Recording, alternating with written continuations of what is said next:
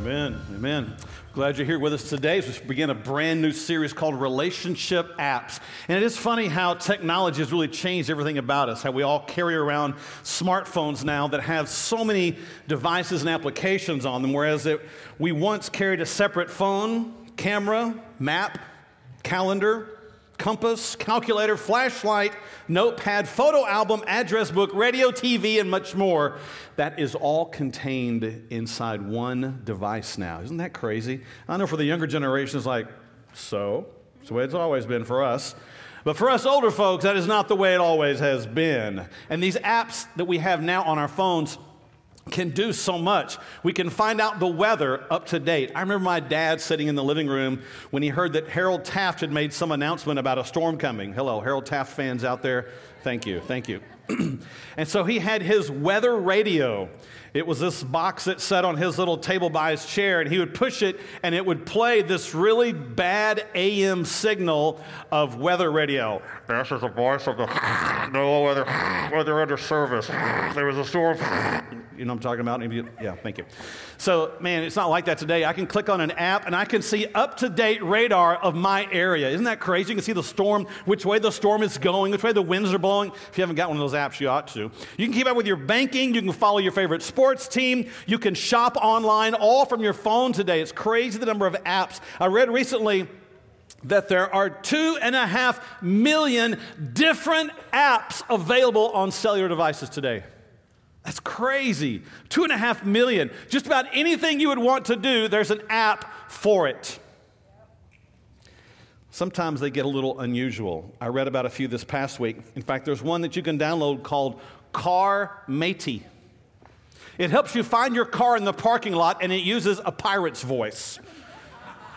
It's crazy. Car Matey. Hi, matey. There's also an app called RunPee. So when you're watching your favorite movie at the theater and you're really need to go to the bathroom, but you don't want to miss an important scene, this app tells you which scene you can go to the bathroom in and what you'll miss and make it back in time. You can also get the Melon Meter app. You can take it into the store, turn on the Melon Meter app, and hold it to the to the watermelon and thump it, and it will tell you whether that thump is a ripe thump or not. Hello, does anybody thump their watermelon in here when you're checking to see if it's ripe? I do too. My dad always did. You can also get one, you can get an app called Doorstop. Do you remember that little spring thingy behind the door? You know, as a little kid, you'd run down the hall and you'd play that little thing and go, you know what I'm talking about? You can get that app on your phone, and so if you get bored, you just want to relive your old childhood days, you just go, that's all it does. There's an app for virtually anything that you might want there to be a use for. You know, when it comes to following Jesus Christ, we have been given, the Bible says, every spiritual blessing in the heavenlies in Christ Jesus.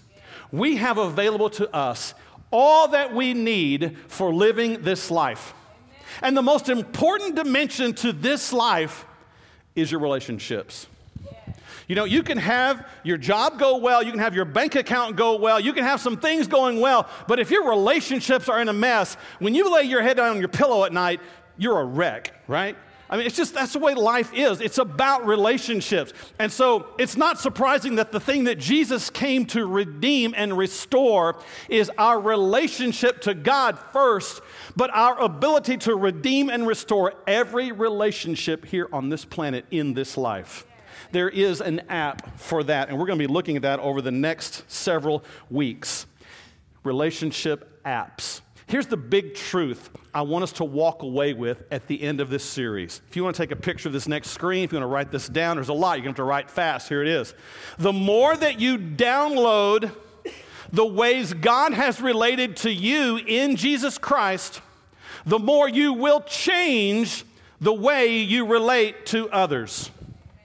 And you see, it's not always about the other person needing to change, it's often, if not always, about us needing to change. So, what we're going to be looking at is how do we download what Jesus has done for us, how he has loved us. So, when we download that into our heart, it translates out into our life and our relationships. This is our big truth. Our passage, our key passage for this series is Colossians 3. I love the book of Colossians. It, it kind of unfolds the colossal greatness of God's grace to us. It shows us what we have received in Christ.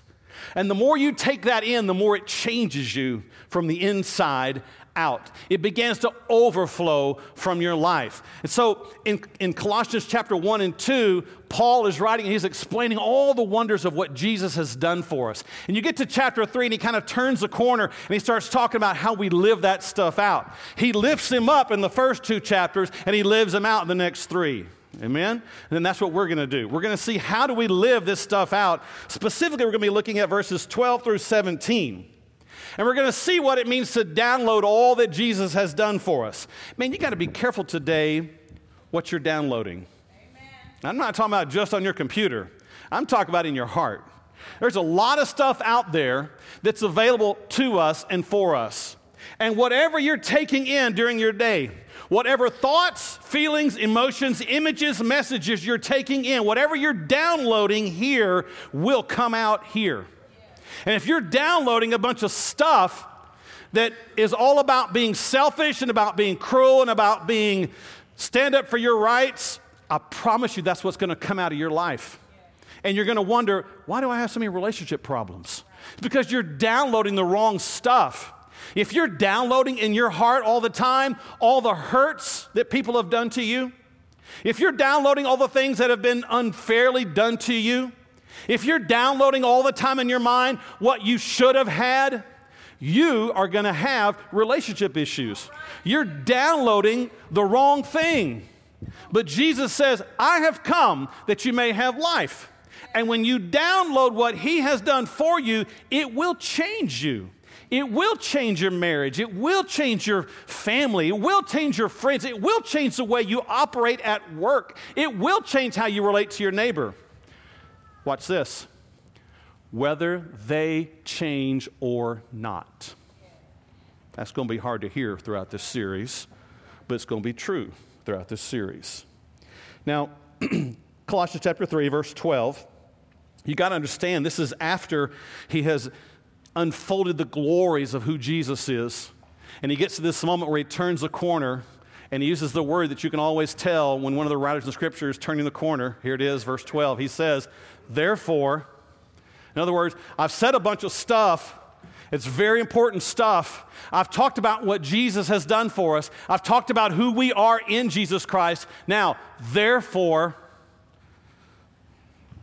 Heather's dad used to preach, and he would say, Anytime you see, he still preaches, by the way, whenever you see the word therefore, you ought to stop and see what it's there for. There you go. It's an important turning point. Therefore, he says, as the elect of God, holy and beloved. Let's hold right there. This is pretty crazy stuff right here. But this is what we have in Jesus Christ. This is what he's explained in chapters 1 and 2. He says, Therefore, now, as those who have been chosen by God, when we were undeserving of it, when He reached down and saw us in our pitiful state, when He saw us going our own way, when He saw us undeserving, He looked down and chose us. He didn't choose us like we used to do on the kickball field whenever we knew it was our turn as captain to pick, and we picked the person that could kick the furthest first. This is not what God does. He doesn't look down and say, hmm, now who is the most talented?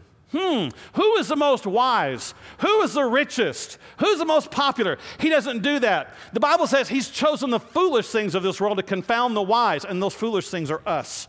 He chooses us. He chooses us when we don't deserve Him. He chooses us while we're in our sin, and He calls us. He elects us. He chooses us. Therefore, as those chosen, He says, elect of God. Then He says, holy. Wait a minute holy. He's calling us holy. I haven't been holy. I haven't lived up to holiness. You're right. You have not. Keep that in mind always. We just finished a series called The Cross Still Speaks. And we learned in that series that Jesus came so that he might make himself, who knew no sin, to be sin for us so that we might become the righteousness of God in him. Holy. I haven't done enough or could ever do enough to reach a status of holy. But when I confess my sins and put my faith in Jesus Christ, God does a miraculous thing. He washes my sins and He seats me at the right hand of the Father and calls me holy. I didn't deserve that, I hadn't earned that, but that's what He calls me. That's what He makes me. He gives me the gift of righteousness that makes me holy. Therefore, as those chosen, holy, and beloved, loved. This is now your new name. You might have had some names you had before you knew Jesus. You might have had the name of failure, loser, sinner, disqualified, rejected, hated, selfish, rebellious. You might have had those names, but when you come to Jesus Christ, He gives you a new name and He calls you beloved. So now, you and I, chosen, holy, and beloved, now that you have these, and then he's going to unfold the apps for us. Here's what you do. If this is who you are, here's what you do. If you've lifted up the name of Jesus, now you're going to live him out. Here's the first thing he says put on tender mercies. Now, if you keep reading through the rest of that passage, you'll see several other apps, applications for how we live out being chosen, holy, and beloved.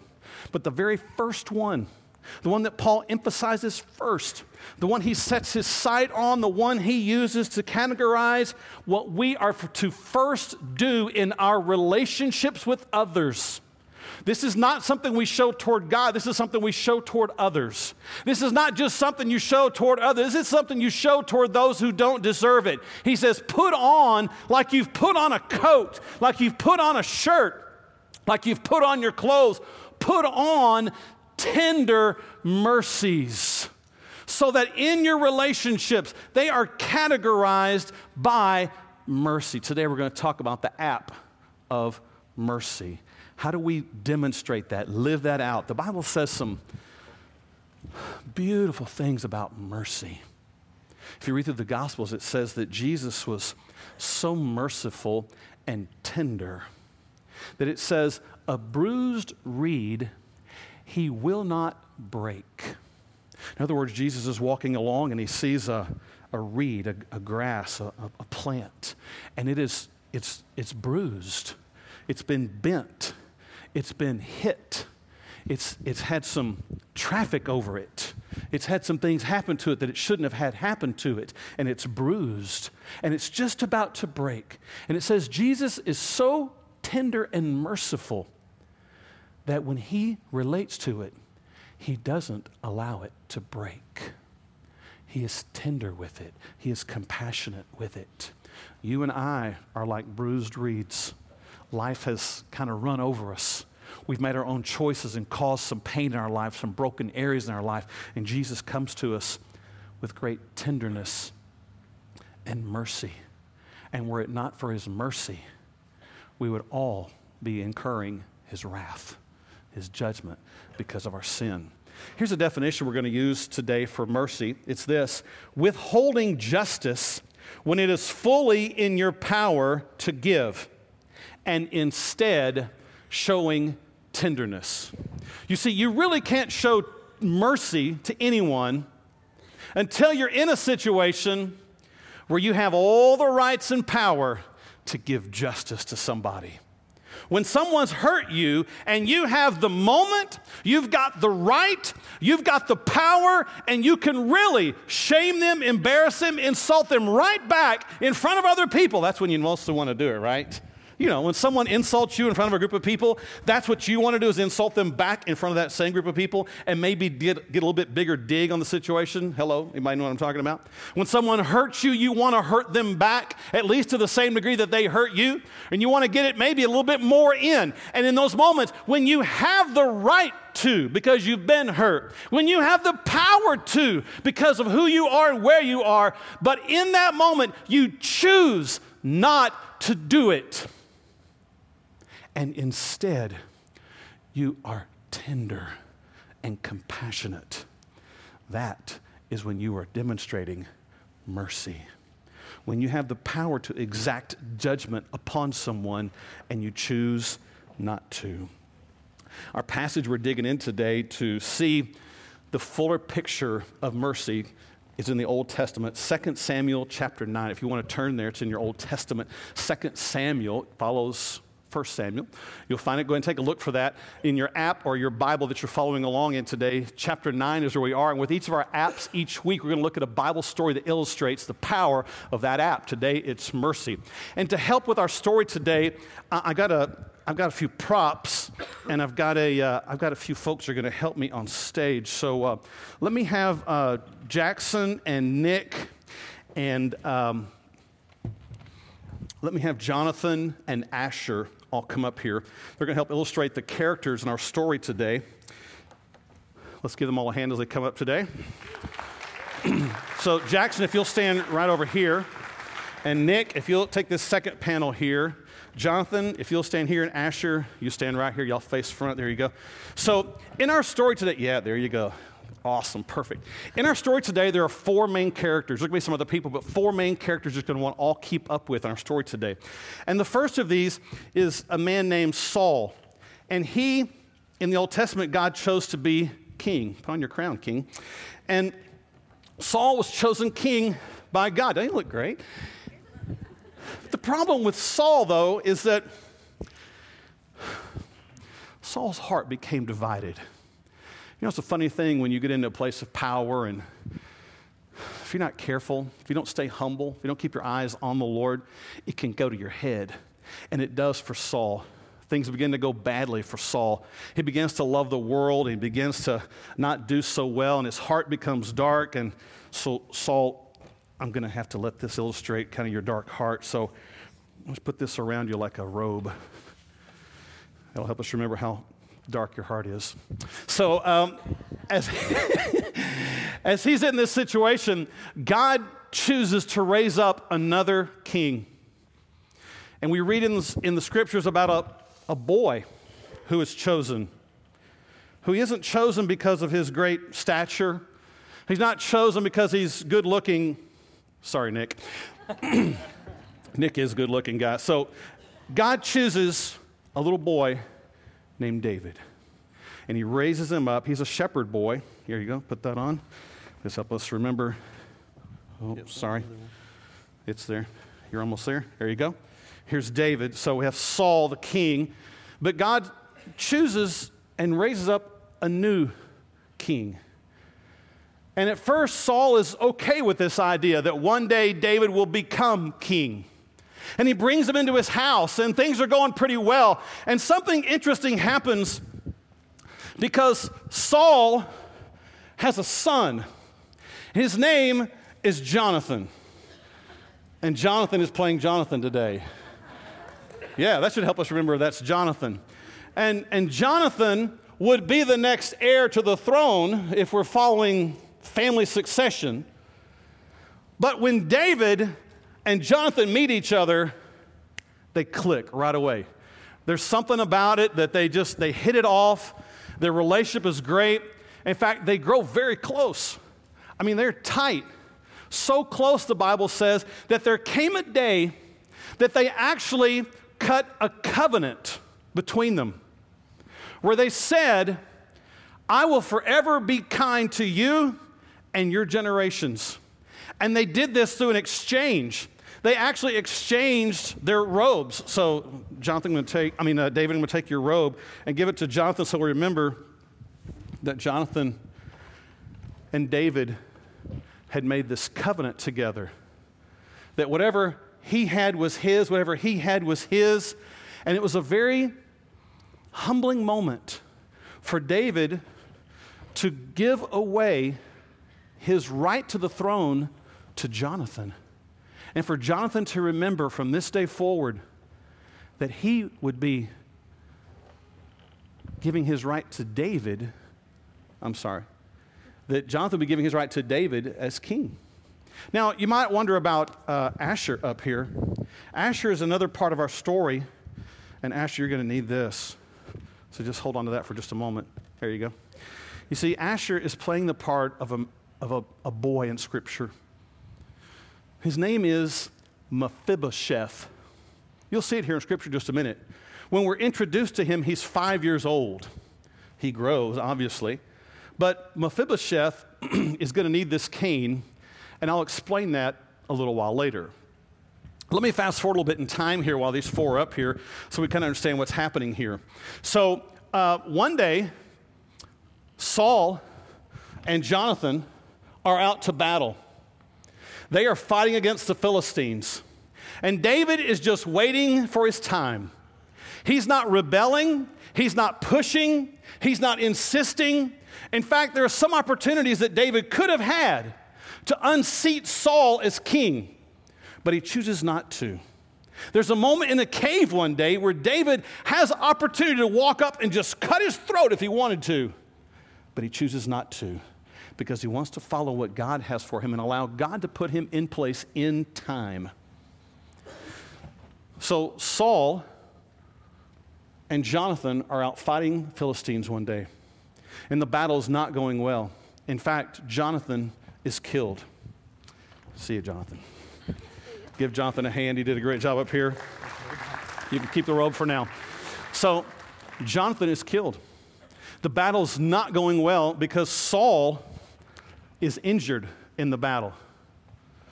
And Saul takes his sword and kills himself.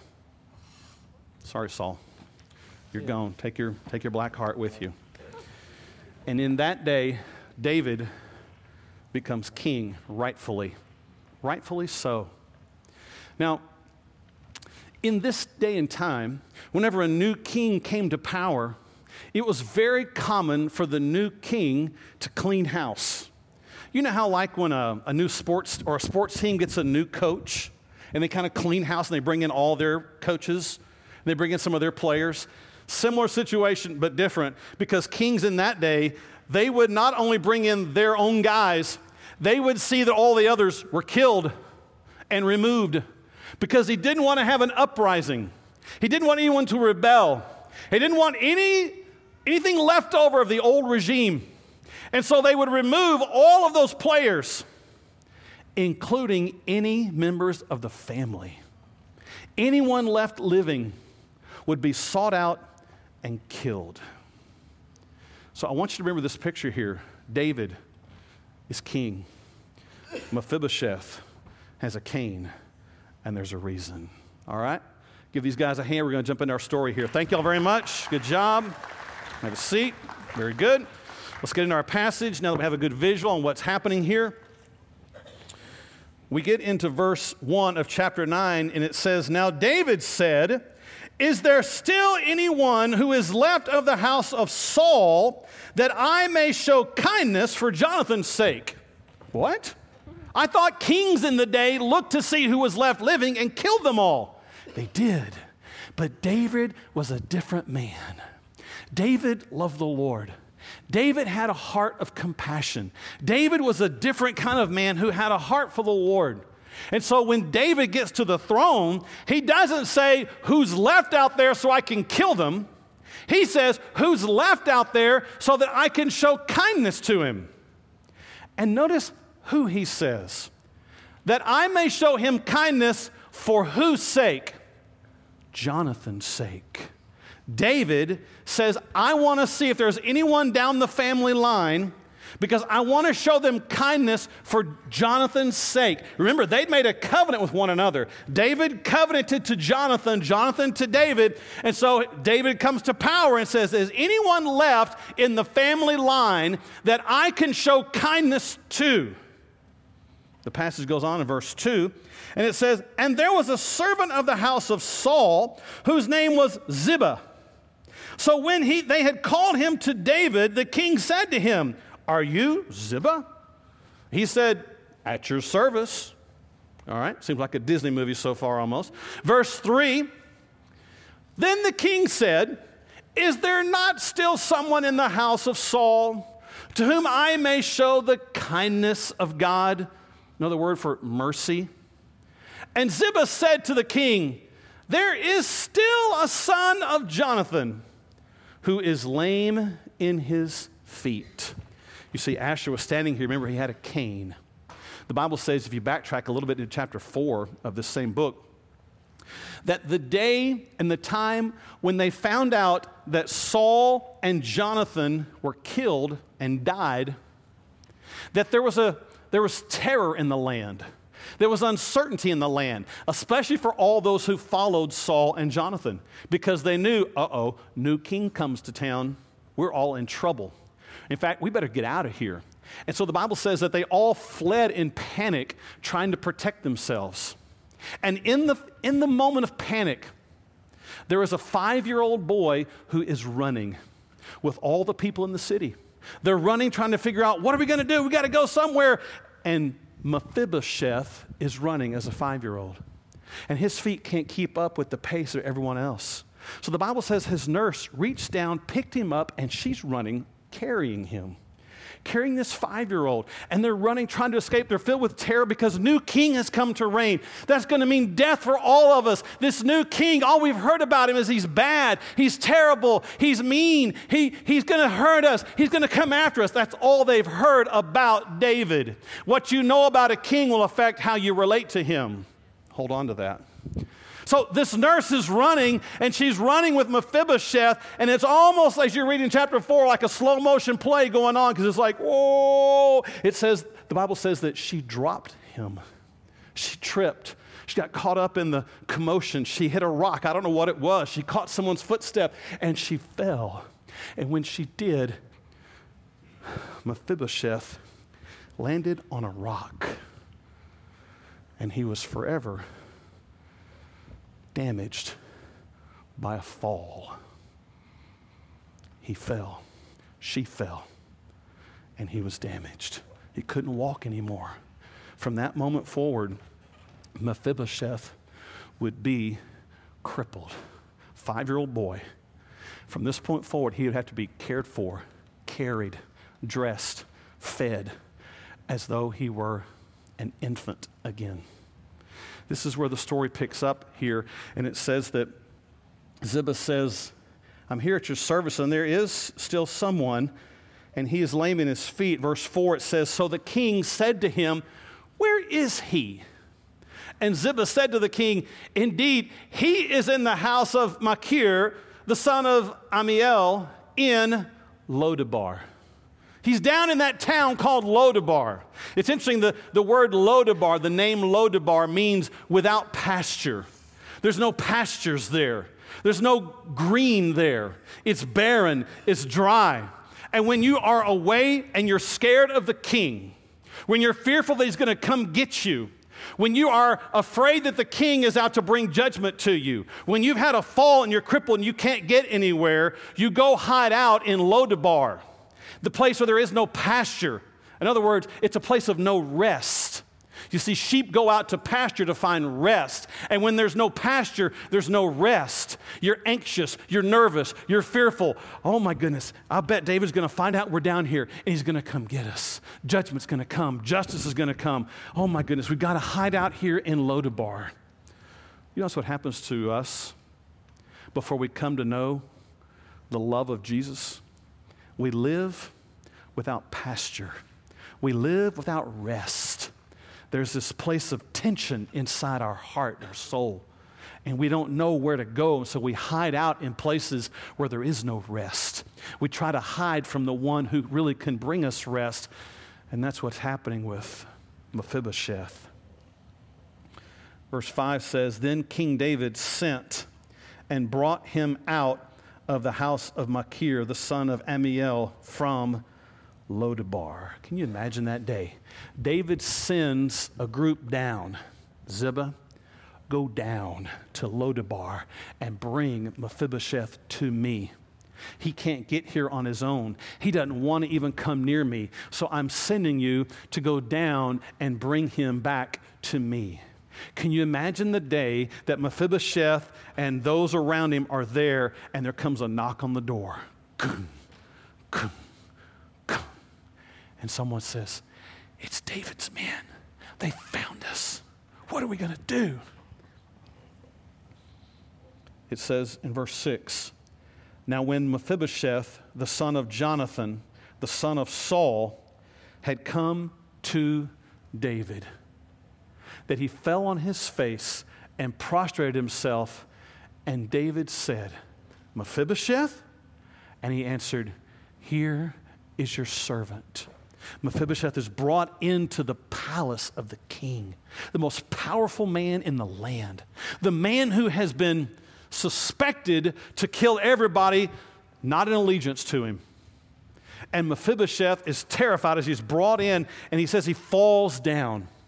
Now, if you're crippled and you're on your face, you are in a vulnerable spot. You can't do anything. You can't get up. You can't move around. No one can help you. And Mephibosheth is at the end of himself. He comes to this place where he is completely spread out before David, and he is in the most humble, vulnerable position he could be as a crippled young boy. And he says to David, Here is your servant. I don't have anything to offer, but I'm here. He falls down to plead for mercy in this moment. And the Bible says in verse 7 that so David said to him, Do not fear, for I will surely show you kindness or mercy for Jonathan your father's sake, and will restore to you all the land of Saul, your grandfather, and you shall eat bread at my table continually. This is not what Mephibosheth was expecting. Mephibosheth had only heard stories about what would happen the day David came. He'd heard stories about what would happen the day David had the power and the right to exact justice. He had heard stories about what that moment would be like, and there instead, when he's thrown down before David, David shows him mercy. He does not give him what he deserved. He does not give him what he expected. He's not getting what he was told he would receive. Instead, David is kind to him. And I want you to look at this. What does the Bible say in this passage about why David was kind? Look at it. David said to him, Do not fear, for I will surely show you kindness or mercy for Jonathan, your father's sake. You see, David had made a covenant with Jonathan and said, Whoever comes from you, I will forever be kind to. I will forever be merciful to.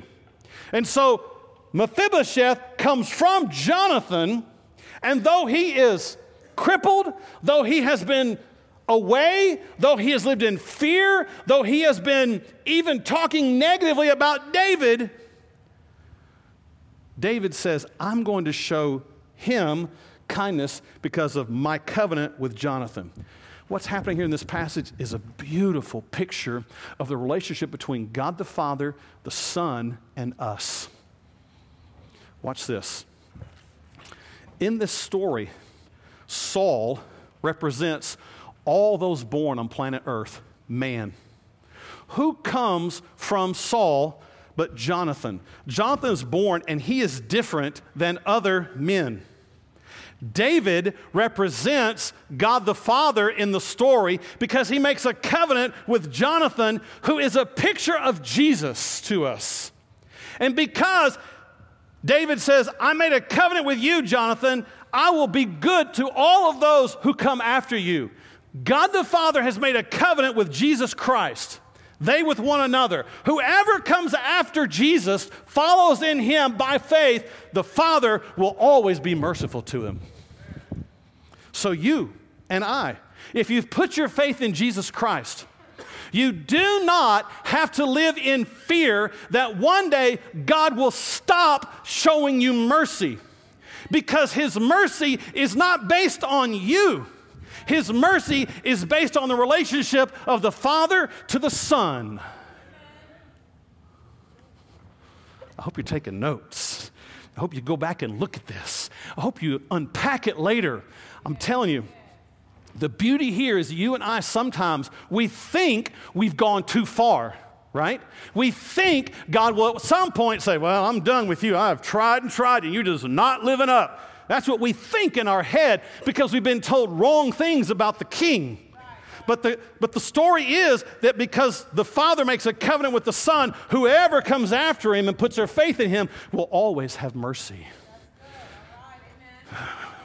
Let's go on to verse 8. It says, Then he bowed himself and said,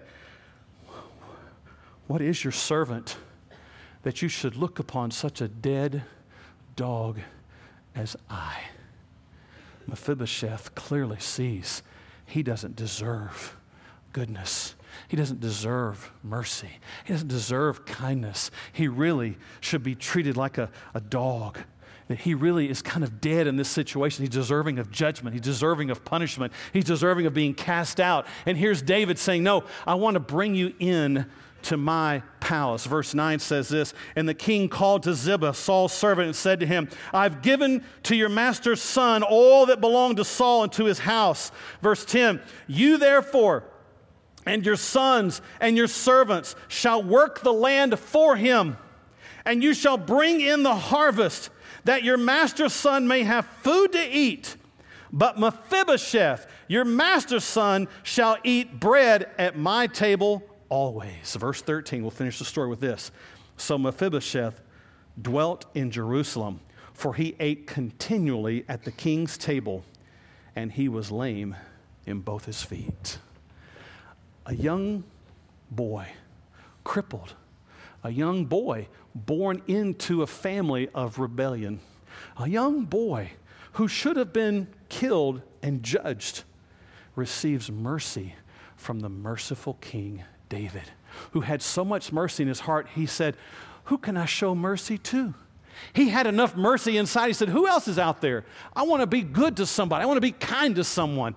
This is mercy. Beautiful picture of mercy. Now, let's talk about how we apply this stuff in our life. Crazy story. If you've never read into the Old Testament and you pick up names like Mephibosheth, you might think, What in the world? Is that the same Bible I carry?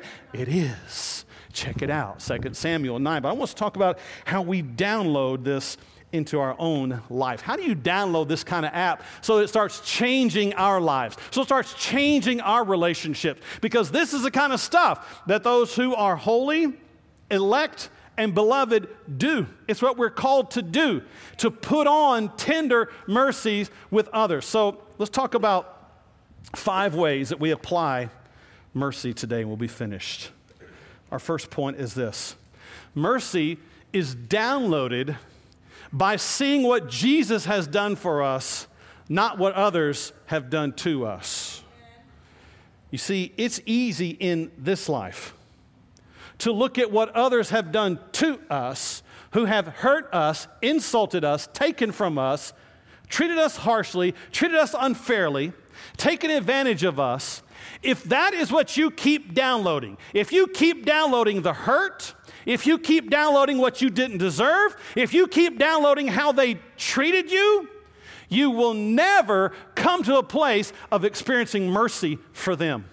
You'll keep feeding your anger, you'll keep feeding your resentment, you'll keep feeding, I don't deserve this, you'll keep feeding, I'm gonna get them back, and it will destroy your relationships as long as you keep that as your focus. If you keep downloading what they've done wrong, you're not ever going to be able to show them some mercy. Is everybody with me this morning?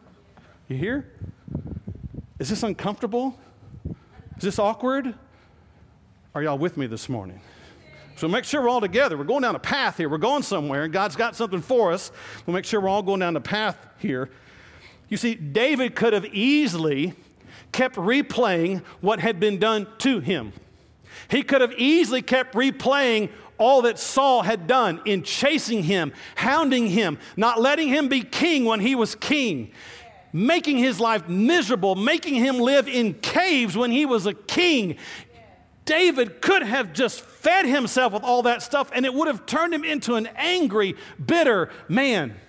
But instead, instead of continually thinking about what Saul had done wrong, he got his focus on all that God had done right for him. You see, David remembered the day as a young boy that he would be chosen by Samuel to be a king. He'd remember that he didn't measure up to all of his brothers and all those who could have been easily chosen. He had been shown mercy. And David never got over that. David remembered when Jonathan cut a covenant with him and really was handing over his family rights and saying, David, you should be king, not me. David remembered all of that. And so, because David focused on what he had received, it was easy for him to give mercy. But so many people today, they're focused on downloading their pain. It is no wonder that in our day, the number one daytime type of TV show is what? TV court. It's everybody getting their pain back. I want to make you pay for what you've done to me. Everybody wants to sue somebody for what's been done to them. And you keep suing, you might gain some money, but you give away part of your heart every time. You're giving away and you're just buying in, you're downloading the pain, you're downloading your rights, and you're not choosing to see the goodness of God until you get to the place where you're downloading more of what Jesus has done for you when you didn't deserve it than downloading what others have done to you to make you deserving of getting them back, you'll never be able to show mercy to anyone. It'll be a foreign concept to you. It'll be something you don't even know how to begin to relate with. But for the people of God, this is number one on the list mercy, showing mercy. So be careful who you download your counsel from. Be careful that you don't download your counsel from people who are bitter. It's pretty important because bitter people are only going to reinforce your pain.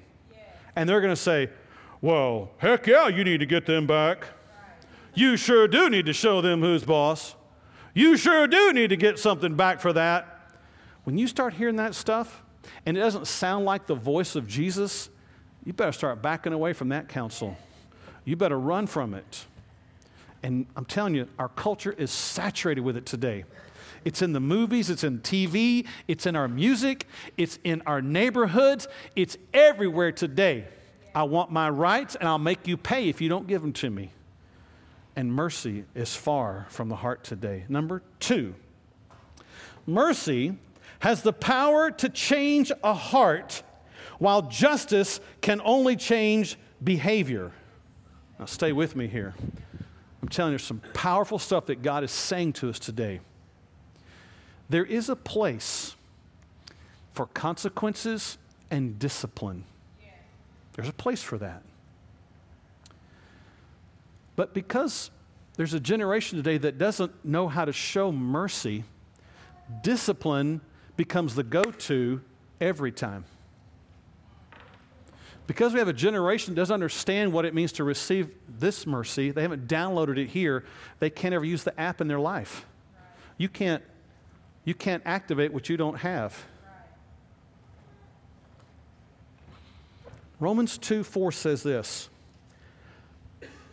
Or do you despise the riches of his kindness and the forbearance or patience and long suffering of God?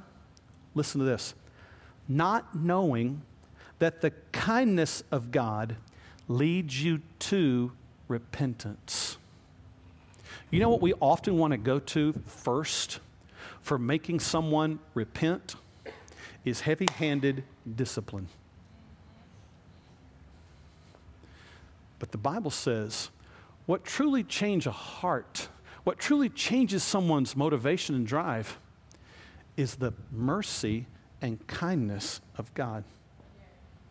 Then, when that is demonstrated towards someone, they may not respond at first to it, but it has the power to melt and soften their heart and produce long term change.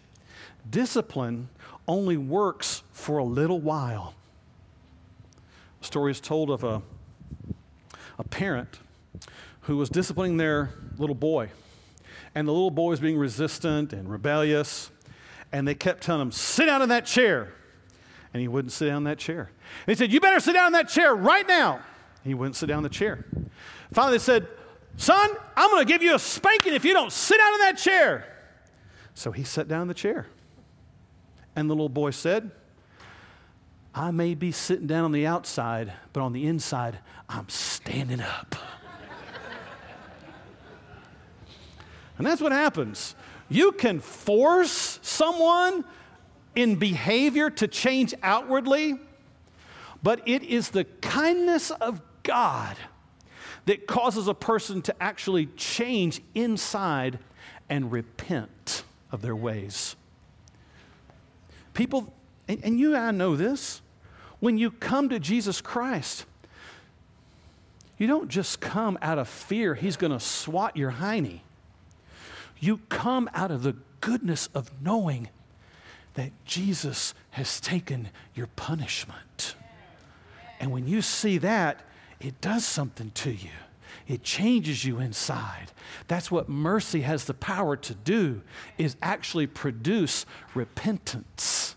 But because we're so far removed from knowing how to really show true mercy to someone when we have the power to show justice, we rarely live that out. But mercy has the power to change a heart. Let me make one other application. Because I know this stuff gets very real, not just in parenting, it gets very real in marriage. Because there's going to be times, if you haven't experienced this yet, where you're going to have conflict with your spouse. Sorry to let you know that. You know that already. There's going to be times where your spouse, watch this, is not going to do what you thought they were going to do. There's going to be a time where your spouse is going to hurt your feelings. There's going to be a time when your spouse is going to do some things that will devastate you. I know that's never happened in this room. But let me read to you what 1 Peter 3 says to wives. And we could just as easily apply the principle to husbands. But here's what it says Wives, likewise, be submissive or kind, merciful to your own husbands. Listen, stay with me. That even if some do not obey the word, they, without a word, may be won by the conduct of their wives when they observe your chaste conduct accompanied by fear. It is tempting to want to get into a situation when a spouse is not doing what you think they should do. In this case, it was a spouse that wasn't even following God. And it's easy in that moment to think, I am going to unload on them. Boy, I am going to let them have it. Mm, I am just going to show, I'm going to tell them a thing or two. And in that moment, think, man, when I get through with them, they are going to be groveling and repenting. And I, boy, and whether they do or not, I'm just going to tell them how I feel. And you think that that's going to accomplish something. This passage and the truth of Scripture says, in that moment, it won't be your many words that will change a heart. It'll instead be a, a, character and a conduct of commitment, consecration, and mercy. That will actually, in time, cause change. I'm telling you, mercy is a subject the church today struggles to truly understand. Number three, mercy delights in the wounded and undeserving experiencing the glory of God. There's a delight that the merciful have. Now, make sure you finish the whole sentence here. Not mercy delights in the wounded, period. That's not what it says. Mercy delights in the wounded, undeserving, experiencing the glory of God. David got real delight out of knowing that Mephibosheth was about to be just blessed beyond what he could imagine. Mephibosheth's been living crippled, been living fearful, been living in torment.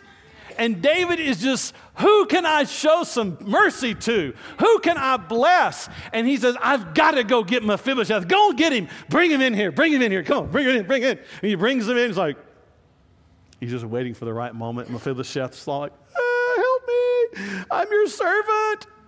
Mephibosheth, get up. Get up. I've brought you here, and I'm going to restore to you all that was your dad's and your granddad's. You know what, Mephibosheth? From this point forward, you're going to sit at the table with me for dinner every night. The, the, king's palace. You're going to eat the best food, the prime food. I'm bringing you in, and I know you haven't done anything to deserve it. I know you've been fearful of me. I know you thought I was coming to kill you, but I'm not. I'm here to bless you. And at the end of that night, I just imagine David going to bed and his heart must have just felt this big, you know? Like, yes, yes, I did for others what you have done for me, Lord, and it's been amazing. That's what mercy does. It delights in showing undeserved favor. Number four, though we expect and deserve justice, we receive mercy because of God's covenant with Jesus. Yeah, I showed you this picture earlier about David and Jonathan and this covenant they cut, this agreement that they made, and so that all who come from Jonathan after that are going to be favored and blessed. When you come into Jesus Christ, you're going to forever receive the mercy, the love, the same covenant, the same commitment that David had toward Jonathan, that the Father has toward Jesus. Did you know that you and I have at our disposal everything that Jesus has now? The Father loves you and I in the same way that He loves the Son. Every blessing that the Son has from the Father because of who He is, you and I have now. I'm telling you, when you start downloading that, when you start downloading that into your life, it's going to change how you live. I promise you it will. If you keep thinking, well, I just don't know. I just don't, I feel more like Mephibosheth than anything else. I just, I'm crippled. I can't do anything. God's not going to bless. Hey, you're going to have to get past your crippled thinking.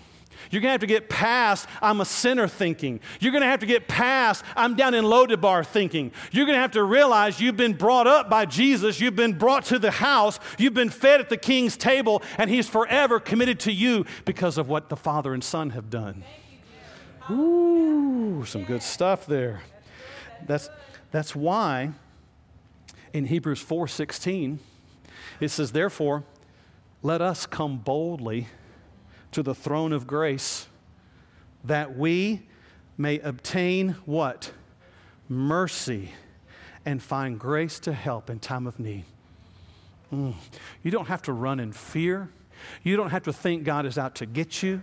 You don't have to think He's hounding you, that He's a bad God, that He's a mean God, that He's going to get you back, God, that He's still paying you back for what you did when you're 17, 22, and 27. He's not paying you back. He is showing you mercy. He's looking for all those that He can be good to. He's saying, Who can I show my kindness to? And He's waiting for the ones that will come right up into the throne room and put themselves down before Him and receive everything He's got for them. That's what He's waiting for today. Our last one is this tender mercy overflows from the heart of those who allow themselves to be loved by Jesus. It's one thing for the Father to have mercy, it's another thing for the Father to give mercy. But until it comes personal to you, it can't ever change your life. It can't just be a theory. It can't just be in your Bible, in your room. It can't just be in the app. You got to open the app. You got to live the app. You got to log in. You got to take in mercy. In the very last night Jesus spent with his disciples, he had a dinner with them. And right before the dinner, as was customary, a servant would wash the feet of everyone in the room. And in a very unusual turn of events, Jesus takes the towel of the servant and puts it on. And he gets on his knee and he begins to wash the feet of the disciples. And he starts with Peter. And Peter is a little embarrassed, irritated, and resistant. Well, Lord, you're not going to wash my feet. And Jesus makes an incredible statement right then. He says, Peter, if you don't let me wash your feet, then you can have none of me. Wow. The entry point in, the password into the app is you being willing to be shown mercy and accept it. Today, you might have some areas in your life where you have resisted opening it up to God because you, you're afraid that if you opened it up, He would rain down some judgment, that justice would fall. And so you've kept your heart closed. You've stayed down in Lodabar. There hasn't been any pasture, there hasn't been any rest. It's been tense for you. And you've tried everything you can to try to make the tension go away. You've tried some counselors, you've tried some medications, you've tried some pleasure, and it hadn't worked for you yet because you won't let the one who has come to be merciful and tender to you to come in and hold you and cleanse you and heal you and feed you. This is what mercy does it comes and it redeems a heart and says, You don't have to run from me anymore. I'm here. Would you bow your heads with me? Have you ever been to the place of the cross where you have personally downloaded God's love for you in Jesus? The place where mercy becomes very, very real, where it touches the pain, where it touches the heartache, where it touches what's been abused. Mercy waits in that spot for us. Would you allow the merciful hand of God to love you today there? Would you welcome His love in? Would you say, God, I have been living far away from you. I haven't known peace. I thought you were out to get me. But I learned today your heart is for me that there's mercy for me. So, Father, I, I welcome your mercy. Thank you for what you've done in Jesus for me. I welcome your mercy. Now, it might be that you've taken that step already, but there's an area in your life where God is challenging you to show mercy to someone else a family member, a spouse, a child, a friend and you've got it in your power, even in your right, to give back to them more than even what they've done to you in the way of pain, insult. But in this day, right here, God's speaking to you about showing mercy. The way you get the strength to do that is by receiving His mercy for you. Heavenly Father, this morning, we thank you that while we were in our sins, while we were far from you, you showed us mercy. It's because of your great mercy and kindness that we can come to you. Because of what Jesus has done for us, we can come to you. Our sins are paid for, hope is restored, life is there for us, and you call us to come and receive mercy. So, Father, this morning we're doing that as your people. We're receiving mercy. Thank you for cleansing us, for caring for us, for receiving us, for healing us. May we live that out now in our relationships. May that be how we relate to a spouse, to a friend, to a child, to a neighbor, to a coworker. May the love that you've put in us overflow that we might show it to someone else, Father. Fill us with mercy this morning that we might live that out. We pray this in Jesus' name.